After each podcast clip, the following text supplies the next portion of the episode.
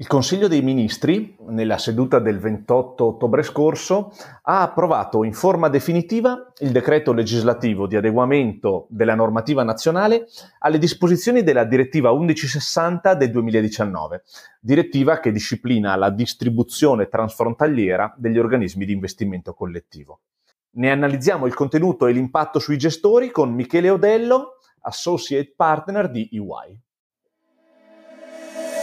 AFGE Legal News è il podcast di AFGE, l'Associazione per l'Alta Formazione Giuridico-Economica. In ogni episodio affrontiamo un tema di attualità e di aggiornamento sulle tematiche del diritto d'impresa.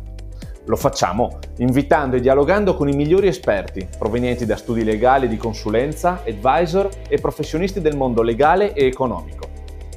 Io sono Tommaso Zangiacomi e questo è AFGE Legal News. Iscriviti utilizzando le tue piattaforme di ascolto preferite.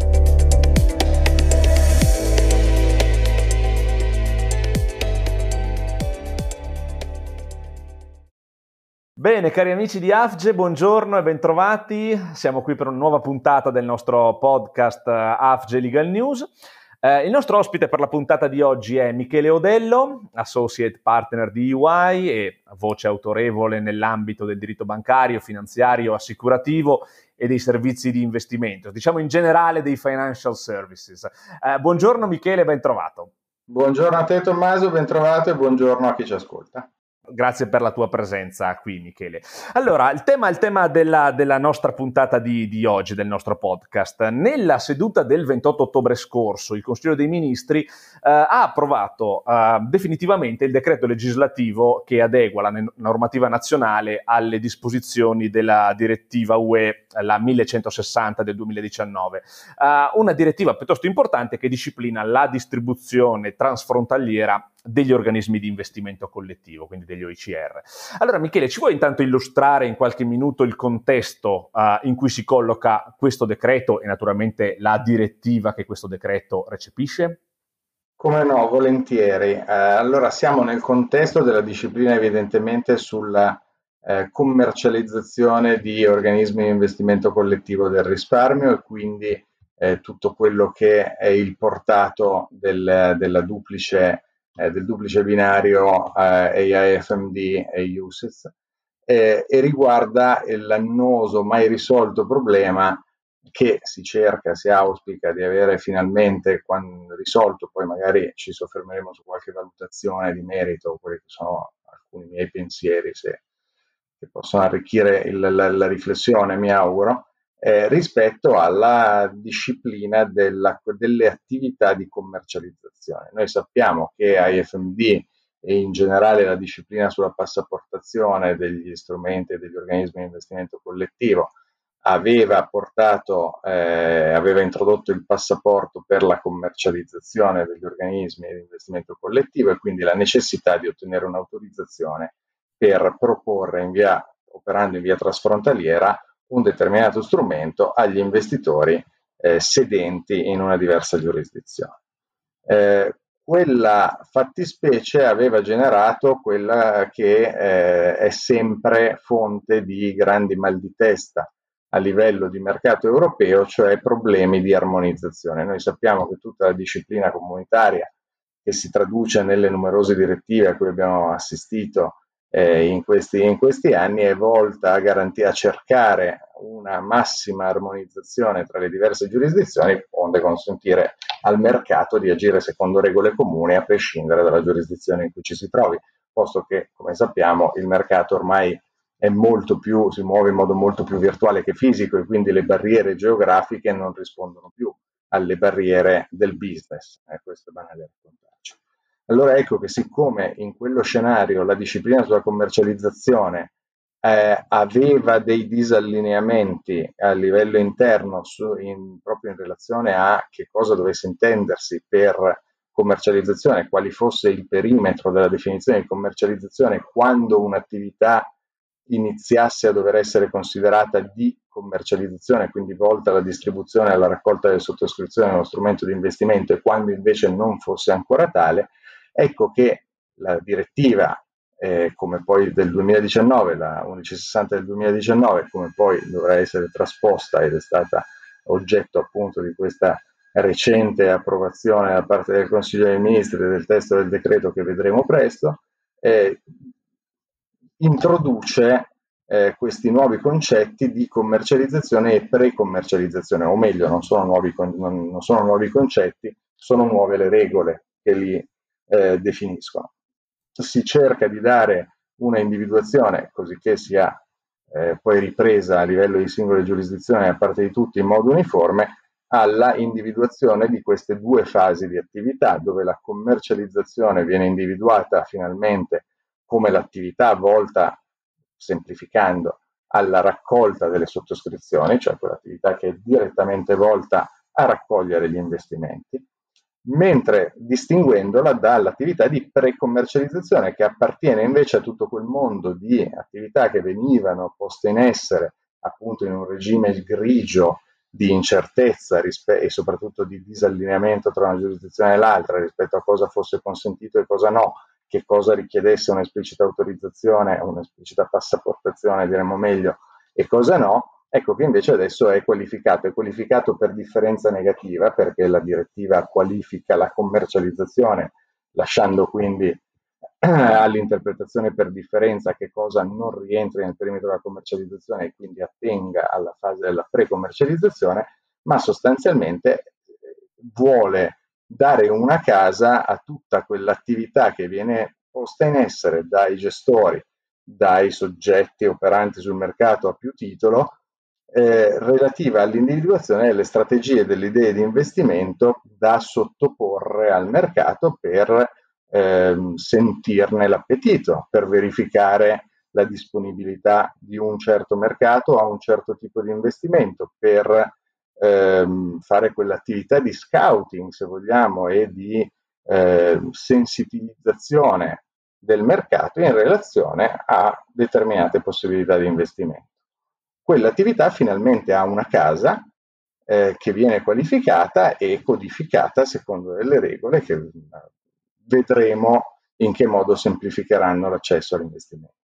Ecco, infatti, infatti, questo sostanzialmente mi hai introdotto uh, in questo modo la seconda domanda che, che avrei voluto farti, Michele. Uh, tra le novità, appunto, che il provvedimento introduce e che lo stesso comunicato del Consiglio dei Ministri peraltro uh, va a evidenziare, c'è proprio questa nozione della, di pre-commercializzazione. Eh, sembra quasi essere appunto uno step nuovo e inedito, anche se appunto tu ricordavi uh, essere in realtà di fatto soltanto una Uh, differenziazione in negativo rispetto a ciò che non è. Ecco, allora vogliamo spendere ancora due parole per chiarire meglio questa, questo nuovo step, questa nuova fase, in cosa consiste. Sì, come dicevo, la pre-commercializzazione viene definita per differenza. No? L'introduzione del nuovo articolo 30 bis nella direttiva IFMD eh, introduce il, eh, per differenza il tema della precomunicazione perché definisce meglio e individua specificatamente nelle attività, nella distribuzione di documenti e informazioni che siano sufficienti a consentire agli investitori di impegnarsi all'acquisto di quotazione di un particolare organismo, piuttosto quelle informazioni e documenti che equivalgano o abbiano il valore sostanzialmente di moduli di sottoscrizione o documenti analoghi, cioè documenti che siano idonei a raccogliere l'effettivo impegno dell'investitore, oppure infine gli documenti e le informazioni che equivalgano, ossia o costituiscano gli atti costitutivi, i prospetti o i documenti di offerta di un determinato organismo di investimento collettivo, ecco che tutto ciò che eh, non rientra in queste categorie, che costituiscono ai sensi del eh, nuovo 30 bis l'attività di commercializzazione, ecco che tutto il resto appartiene alla pre-commercializzazione. Come dicevo prima, il mondo della pre-commercializzazione è volto da tutto l'insieme di comunicazioni, informazioni che un operatore del mercato, quindi immaginiamo un gestore, un asset management company, un SGR nel caso italiano, eh, ma anche i distributori che hanno rapporti con questi soggetti e che quindi magari possono essere desiderosi di verificare l'appetito di un mercato rispetto a una particolare tipologia di investimento, eh, possono porre in essere per appunto verificare la disponibilità di un mercato a considerare un'opportunità e quindi eh, ancora prima che l'opportunità di investimento venga ad esistenza e quindi ancora prima che il fondo sia costituito o che il fondo costituito sia autorizzato per la commercializzazione. Tipicamente ci rivolgiamo a un mondo di investitori professionali, quindi la verifica a prioristica della disponibilità di un mercato a investire in un prodotto eh, ha un senso molto chiaro da un punto di vista commerciale a beneficio dell'industria del, del, del, del risparmio gestito, no? evidentemente, perché a questo punto ci sarà maggiore attenzione da parte del mercato a cercare soluzioni che abbiano un appetito mer- da parte del mercato già verificato, già sondato. Eh, la, porterà a creare opportunità che siano più tailorizzate, più a misura di quelle che si dimostreranno essere i riscontri di un mercato rispetto a determinate opportunità di investimento. E questo senza comportare i costi, gli oneri, le complessità organizzative e burocratiche dell'attivazione del famoso doppio passaporto introdotto da, dalla, dalla disciplina esistente, che ovviamente ha un portato di pesantezza e complessità che a maggior ragione trovava eh, peso, se vogliamo, nella disarmonia che, eh, con cui questa, questi, questi, mh, mm, questi, questi, principi erano tradotti a livello di diverse giurisdizioni, per cui in alcune giurisdizioni certe cose potevano avvenire in un modo, in alcune altre con più o, con più o meno elasticità e quindi c'era certamente bisogno di una armonizzazione normativa che questa la direttiva è evidentemente intesa a fornire. Chiaro, chiaro, chiarissimo. Uh, intanto ti ringrazio allora Michele. L'ultima, l'ultima domanda che volevo fare con, con te, ci avviamo in, uh, verso la conclusione, è uh, gioco forza ogni recepimento di, di direttiva comunitaria attraverso appunto lo, lo, lo, strumento legislativo del, del decreto eh, impone di fatto agli operatori, e qui mi riferisco in particolare ovviamente ai gestori italiani e comunitari, eh, un impatto eh, in termini di eh, adeguamento delle, delle, prassi. E qui in questo caso vorrei proporre a te soprattutto una sorta come dire, di eh, confronto con quella, eh, chiamo, diciamo, quello scivoloso uh, richiamo della prassi uh, della cosiddetta reverse solic- solicitation. Eh, Tommaso, qui eh, gli effetti di questa, di questa, normativa potranno essere diversi. Come ti dicevo, ne, vedevo, ne vedo in fase genetica dei prodotti eh, proprio nella loro strutturazione, perché ovviamente coinvolgere il mercato nella fase di strutturazione di un prodotto è diverso che andare sul mercato con un prodotto fatto e finito. Evidentemente snellisce determinati processi eh, altri sono, come citavamo, rispetto alla struttura organizzativa e alla gestione degli adempimenti burocratici eh, dei gestori e degli operatori sul mercato che potranno evidentemente trarre un giovamento, auspicabilmente, da questa nuova struttura, ma certamente il tema più eh, interessante o eh, in qualche modo eh, curioso portato dall'introduzione di questa norma è la fine che farà il mai risolto tema della reverse solicitation, che tu hai definito scivolosa perché io capisco bene da dove arrivi perché eh, sappiamo bene essere un tema guardato con eh, sempre crescente sospetto nel corso degli anni dai regolatori che eh, sappiamo avere eh, evidentemente eh, gli occhi particolarmente aperti sulle, su questioni che sappiamo la reverse solicitation era quella formula no, per per chiarezza, quella, quell'esenzione in virtù della quale se si poteva essere in grado di sostenere e dimostrare che un investimento avveniva su totalmente spontanea iniziativa del cliente che non aveva ricevuto alcuna sollecitazione da parte del soggetto vigilato, del gestore o del distributore, ecco che allora se anche questa operazione di investimento fosse avvenuta in via trasfrontaliera nei confronti di un soggetto non autorizzato nel paese di residenza o di sede del, dell'investitore, sulla base della reverse solicitation questo investimento sarebbe stato ammesso. È sempre stato molto difficile poter sostenere un'autentica uh, unsolicited activity da parte del, dell'investitore. È tuttavia, come sappiamo bene, una esenzione sulla quale il mercato ha fatto molta leva in molte occasioni, eh, quando è evidente a tutti che difficilmente uno si sveglia la mattina e decide di andare a investire proprio in quello strumento, che, in quel fondo, in quel eh, OICR del paesino X che non si vede bene perché tu debba conoscere così tanto.